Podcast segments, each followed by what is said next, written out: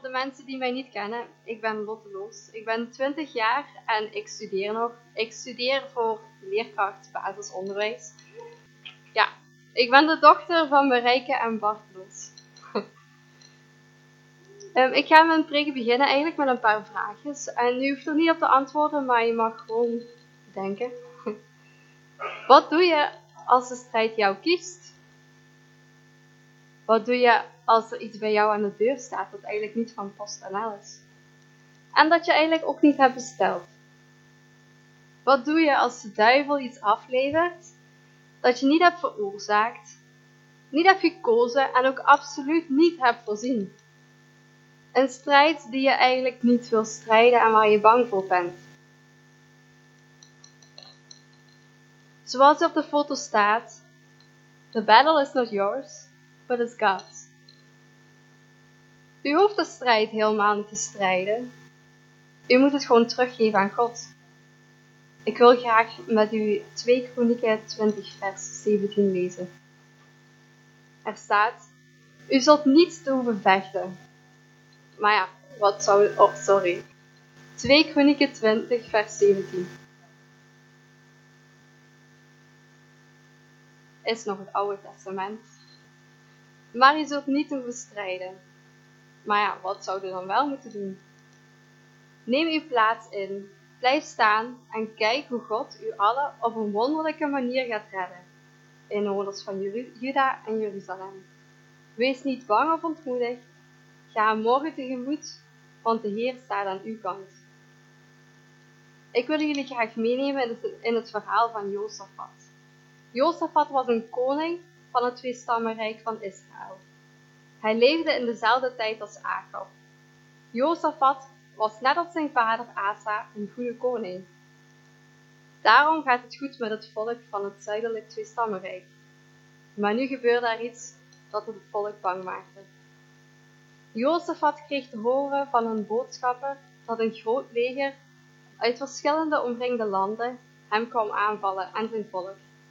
Op dat moment wist hij niet zo goed wat hij moest doen. Ze hadden zelf niet echt een groot leger en ze waren machteloos tegenover een leger dat eigenlijk gevormd is door drie landen. Het enige wat Jozef had wist dat hij moest doen, was God om hulp smeken. Terwijl zijn volk voor de tempel stond, kwam, een geest, kwam de geest van God over een man. En die man die zei tegen de koning en tegen het volk, de Heere zegt, Wees niet bang en laat de angst voor het leger u niet verlammen. Want dit is niet uw strijd, maar de strijd van God. Ga uw vijand morgen tegemoet, want de Heer staat aan uw kant. De volgende morgen stuurde Jozefat zangers voor de soldaten uit, die God loofden en prijsden. Op hetzelfde moment dat die personen begonnen te zingen en God begonnen te loven en te prijzen, gingen eigenlijk de vijanden tegen elkaar strijden. Dus die gingen in gevecht met elkaar. En toen het volk van uh, Jozefat bij de plek aankwam waar, waar ze de vijand zeg maar, tegemoet zouden komen, zagen ze dat eigenlijk alle vijanden dood waren. Die hadden elkaar uitgemoord. Dus God had eigenlijk hun strijd gewonnen. Ik wil eigenlijk met u verder lezen in 2 Kronieken 20 eh, vers 1. Dat is eigenlijk het verhaal van Jozefat, maar ik ga het nu in kleine stukjes nog eens lezen. Enige tijd later verklaarden eh, de legers van Moab, Amon en de Meunieten koning Jozefat en het volk de oorlog. Een aantal mannen kwamen naar Jozefat en dan stel ik me zo voor dat die mannen eigenlijk naar Jozefat gaan en ik stel me dat zo voor dat, stel ik kom te laat in de klas, dan moet ik eerst naar de directeur om me aan te melden en dan ben je met een groepje, dus dan loop je naar de directeur. En voordat je bij de directeur aankomt, dan begint die discussie zo van, ik ga niks zeggen, jij mag het zeggen. Nee, nee, nee, nee, jij mag het zeggen. Nee, nee jij mag het zeggen. Oké, ik zal het zeggen. Dus dan klop je aan bij de directeur, doe je de deur open en zeg je, Dag mevrouw of meneer, Denkske wil u iets zeggen. En dan moet, ja, moet hij iets zeggen. Zo stel ik me dat voor. En ja, stel je moet naar uw baas gaan, dan gebeurt dat misschien ook wel eens. Ik ken het. Misschien kent u het ook. Maar zo stel ik het voor als uh, de mannen naar Jozefat kwamen en dat verhaal moesten vertellen dat een groot leger trekt tegen u op vanaf de overkant van de Dode Zee, vanuit Syrië. We zijn al bij Jason Tamar. Jozefat kwam toen in een moeilijke situatie terecht, waar hij eigenlijk niet, niet om had gevraagd. Er kwamen drie legers van verschillende landen die samenwerken uh, en die wilden vechten met Jozefat. Die waren het er niet mee eens. En op dat moment was er geen tijd om een nieuw leger te maken. Of er was geen tijd om, om een goed plan te bedenken, want ze waren al heel dichtbij.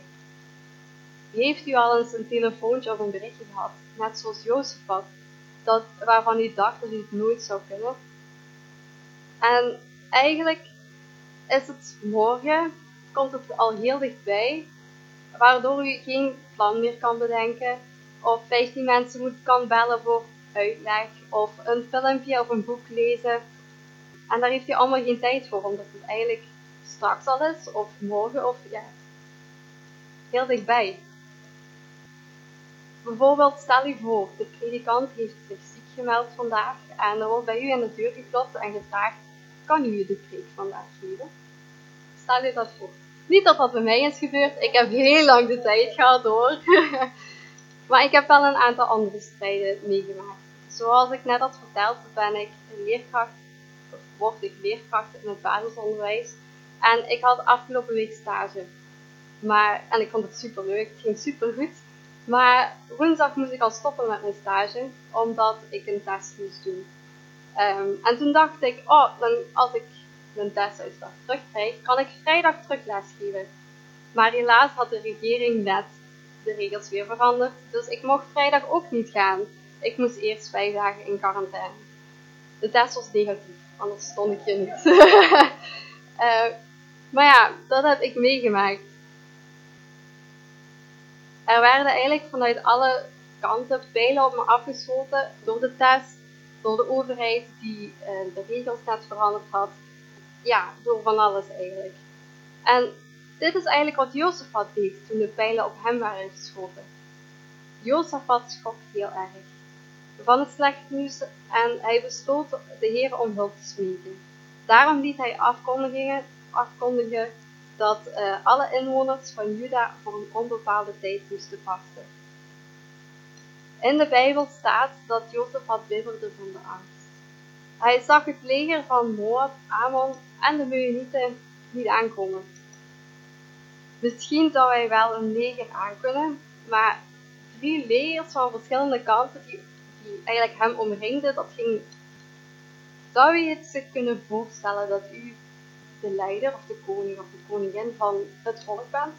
En er komen van verschillende kanten, omringende landen, komen er legers op u af. U moet uw volk beschermen, maar u weet eigenlijk niet zo goed wat u moet doen. Um, u zou strijd heel persoonlijk kunnen nemen.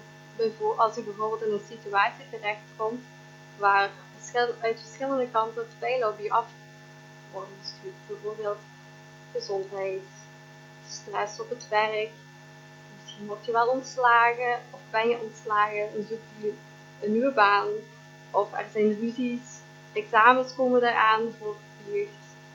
Ja, je zou het eigenlijk zelf kunnen invullen wat het bij u aan de hand is, wat uw situatie is. En vaak is het ook nog zo dat alles tegelijk op ons afkomt. Niet dat er één ding komt en dan een maand later komt het volgende. Nee, meestal komt het tegelijk. En wat doen wij dan in zo'n situatie? Gaan wij net zoals Jozefat smeken om Gods hulp of doen wij iets anders? Dit is wat Jozefat deed. Toen het volk zich had verzameld op het nieuwe voorplein van de tempel, kwam Jozefat naar voren en sprak dit gebed uit. O Heere, God van onze voorouders, de enige God in de hemel, heerser over alle koninkrijken op aarde. U bent zo machtig en hebt zoveel kracht, wie kan het tegen u opnemen? O onze God, hebt u de vroegere inwoners van dit land niet verdreven toen uw volk niet aankwam? En hebt u dit land niet voor altijd aan de nakomelingen van uw vriend Abraham gegeven? Jozefat was eigenlijk niet altijd een goede koning. Hij was wel een goede koning, maar er was een tijd dat hij niet zo goed was. Uh, een paar hoofdstukken geleden, een paar hoofdstukken terug, was, heeft hij een verbond gesloten met koning Agab. Een paar hoofdstukken terug hebben koning Agab en koning Jozefat een verkeerde strijd gestreden. Koning Agab was koning over het noordelijk rijk van Israël. Volgens de Bijbel was het een slechte koning, omdat hij andere goden aanbad en diende. Uh, de strijd die ze toen gestreden hadden, had eigenlijk een dood kunnen betekenen. Koning Agab is gestorven, maar gelukkig is koning Jozefat niet doodgegaan in die strijd. Uh, de strijd ging eigenlijk over een strategisch stukje land dat ze wilden veroveren, maar dat deden ze eigenlijk volgens hun strategie en niet volgens Gods strategie. Ze hebben God toen niet om hulp gevraagd. Maar Jozefat heeft toen geleerd van zijn fouten. Hij gaat nu niet meer naar Agab om, uh, voor een strategie. Hij gaat nu naar God en vraagt, daar, vraagt daarom hulp. Hij omringt zich nu met de juiste mensen en vroeg niet aan zijn vrienden wat zij daarvan vonden. Hoe staat het met mij in zo'n situatie? Hoe staat het met u in zo'n situatie? Wanneer er opnieuw pijlen worden afgeschoten. Met wie bent u dan omringd? Uh, waar gaat u naartoe om te vragen? Hebben wij de juiste mensen of middelen? Daar hoeft u en ik natuurlijk geen antwoord op te geven, maar het is niet goed om daarover na te denken. Als u nu in een strijd zit dat groter is dan uzelf en dat via de achterdeur is binnengekropen of geslopen, dan kan het helpen om uw Bijbel eens open te slaan in Psalm 91. Ik heb de tekst een beetje aangepast en het is naar mij en u persoonlijk geschreven. U mag dat ook doen als u eens de Bijbel leest en u heeft een moeilijke tijd, dan kan u het naar uzelf trekken, uw naam zeg maar invullen in de Bijbel. Zou u misschien met, u, met mij mee kunnen lezen?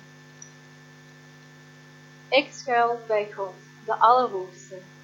Daar kan ik rustig slapen, want de Heer,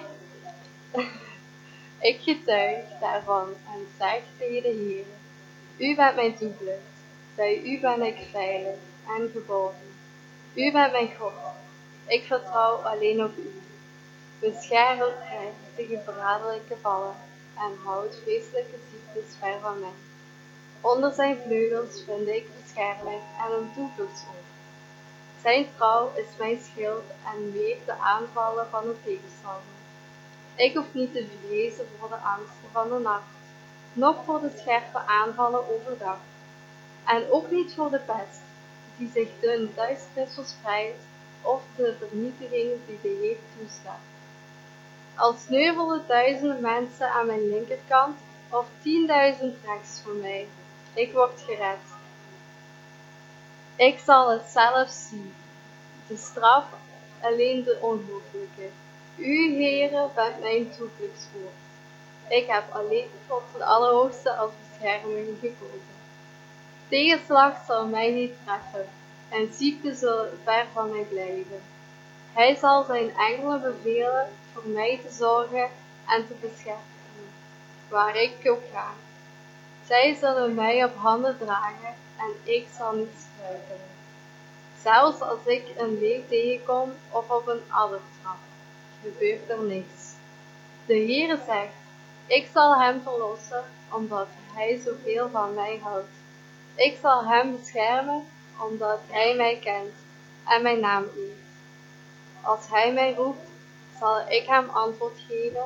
Als hij het moeilijk heeft, zal ik bij hem zijn. Ik zal hem bevrijden en in de ere herstellen. Ik zal hem een lang leven geven en hem mijn grootheid tonen. Soms is het goed om jezelf te herinneren wat God allemaal voor je heeft gedaan. En dan eigenlijk ook te gaan staan op die belofte. Dat is eigenlijk wat we nu net ook gedaan hebben. We hebben een stuk gelezen in Psalm 91. En nu is het eigenlijk aan ons om op die belofte te gaan staan. Om eigenlijk het stuk tekst dat we gelezen hebben te gaan geloven. Want onthoud, de strijd is niet van ons.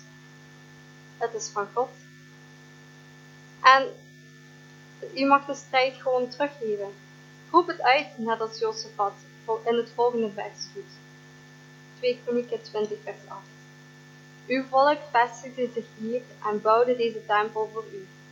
In oprecht vertrouwen dat wij in een strijd als deze, waarin wij oog in oog met ziekte, eh, oorlog of hongersnood staan, voor deze tempel en, u, en voor u kunnen gaan staan, want u woont hier in deze tempel.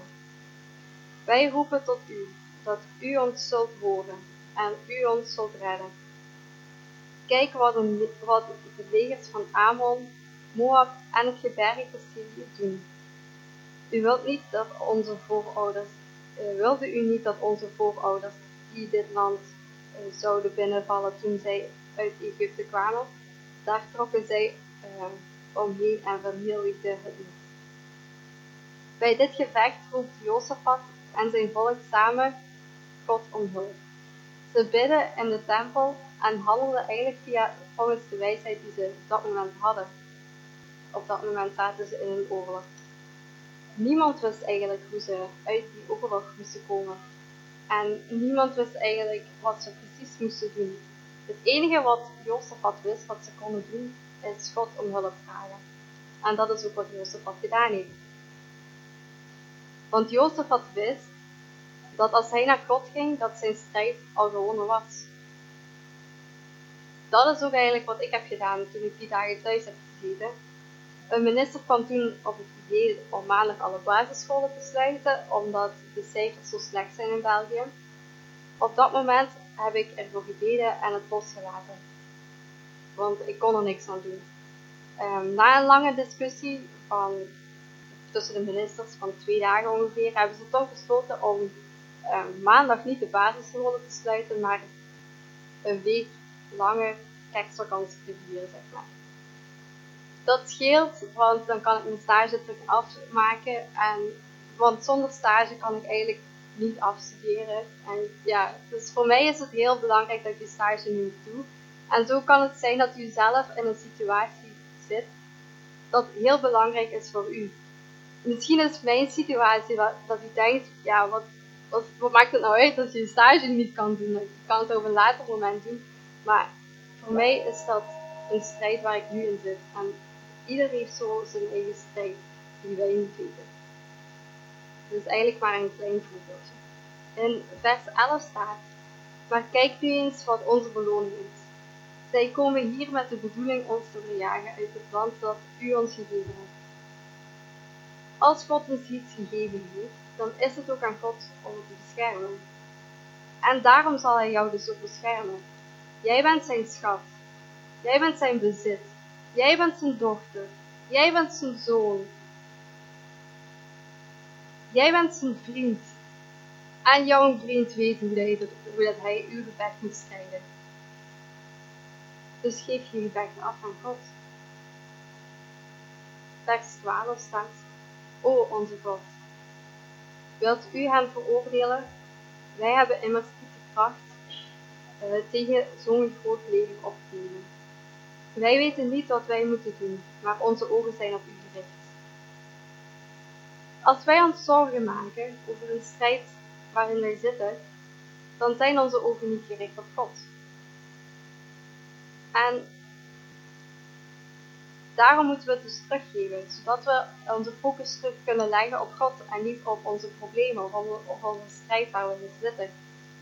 Als we de focus leggen op God zoals Jozef had gedaan heeft, dan kan God de strijd voor u winnen. Of het gevecht voor u aangaan. Als u hem begint aanbidden en te prijzen, net zoals dat die mensen deden voor het leger uitging, dan zal God u helpen tijdens uw strijd. Want in Romeinen 8 vers 31 staat, If God is for us, who can be against us? Als God voor ons is, wie kan dan tegen ons zijn? Net zoals het ervoor staat, be a warrior, not a warrior. Wees een strijder en ga je geen zorgen maken. Geen, ja. In vers 16 staat, trek hen morgen tegemoet en val hen aan. U zult hen tegenkomen terwijl zij de helling van Sis beklimmen aan het eind van het dal dat uitloopt in de woestijn van Jezusel. God wilde dat we in positie gaan staan, dat we een warrior zijn. Niet zodat we kunnen gaan vechten, maar wel zodat we kunnen zien hoe dat Hij onze gevecht zal winnen. Niet zodat we gaan vechten met gevechten, maar wel in aanbidding en in lofprijs. En zo kunnen wij onze strijd aangaan. In vers 17 staat, maar u zult niet te vechten. Neem uw plaats in. Blijf staan en kijk hoe God u allen op een wonderlijke manier gaat redden. Inwoners van Juda en Jeruzalem. Wees niet bang of ontmoedigd. Ga morgen tegemoet, want de Heer staat aan uw kant. Dus, om een vraag te beantwoorden van het begin. Wat moeten we doen als de strijd omschiet? U en ik kunnen onze weg aanbidden door die strijd heen. Wij hoeven niet te strijden als het te groot voor ons is. U wint het gevecht niet door te vechten, maar wel door te focussen op God en te uh, loven en, en Hem te loven en te prijzen. Ik, in het volgende filmpje, ja, dat vond ik zo mooi en dat wil ik jullie eigenlijk delen en daar heb ik eigenlijk mijn preek op gemaakt. En ondertussen nog. Why when you can? But what do you do when your battle chooses you? What do you do when something shows up on your doorstep and you didn't order it? What do you do when the devil drops something off for you to deal with that you did not directly cause, choose, or definitely anticipate? You will not have to fight this battle. Take up your positions, stand firm, and see the deliverance the Lord will give you. Do not be afraid. Do not be discouraged. Don't believe that devil when he tells you that there's nothing you can do about it. Go out to face them tomorrow, and the Lord will be with you. We say the battle is the Lord's, but we stress like it's ours. We say the battle is the Lord's, but we worry like it's ours. Now we've wasted all of our strength worrying when we could have been worshiping. The battle is not yours. Give it back. Quit doing God's job for you. God wants his battle back. God wants his battle back. It's too big for you. It came up from behind you. You can't do it. Give it back. You can't fight it. Give it back. You can't figure it out. Give it back. How do you give it back? That's a focus. That's looking beyond what's coming against you and looking toward what is within you to know that greater is He that is in me than He that is in the world. And God wants His battle back. I do not know what to do. I don't know how to fight. I don't know how to fix it. I can't control what comes against me. But our eyes are upon you. And God says, if you will change the focus, He will win the fight. If you will change the focus and stop looking at how big it is, but start praising Him for how great He is, help is on the way. God is fighting for Judah. God is fighting for worshipers. God is fighting for praisers. God is fighting for his people. God is fighting for you. You're his friend. You get his help. You get his strength. You get his miracle. You get his wisdom. You get his provision. You get his angels. God wants his battle back. It's too big for you. It came up from behind you. You can't do it. Give it back. You can't fight it. Give it back. You can't figure it out. Give it back. How do you give it back? That's a focus. That's looking beyond what's coming against you and looking toward what is within you to know that greater is He that is in me than He that is in the world. And God wants His battle back.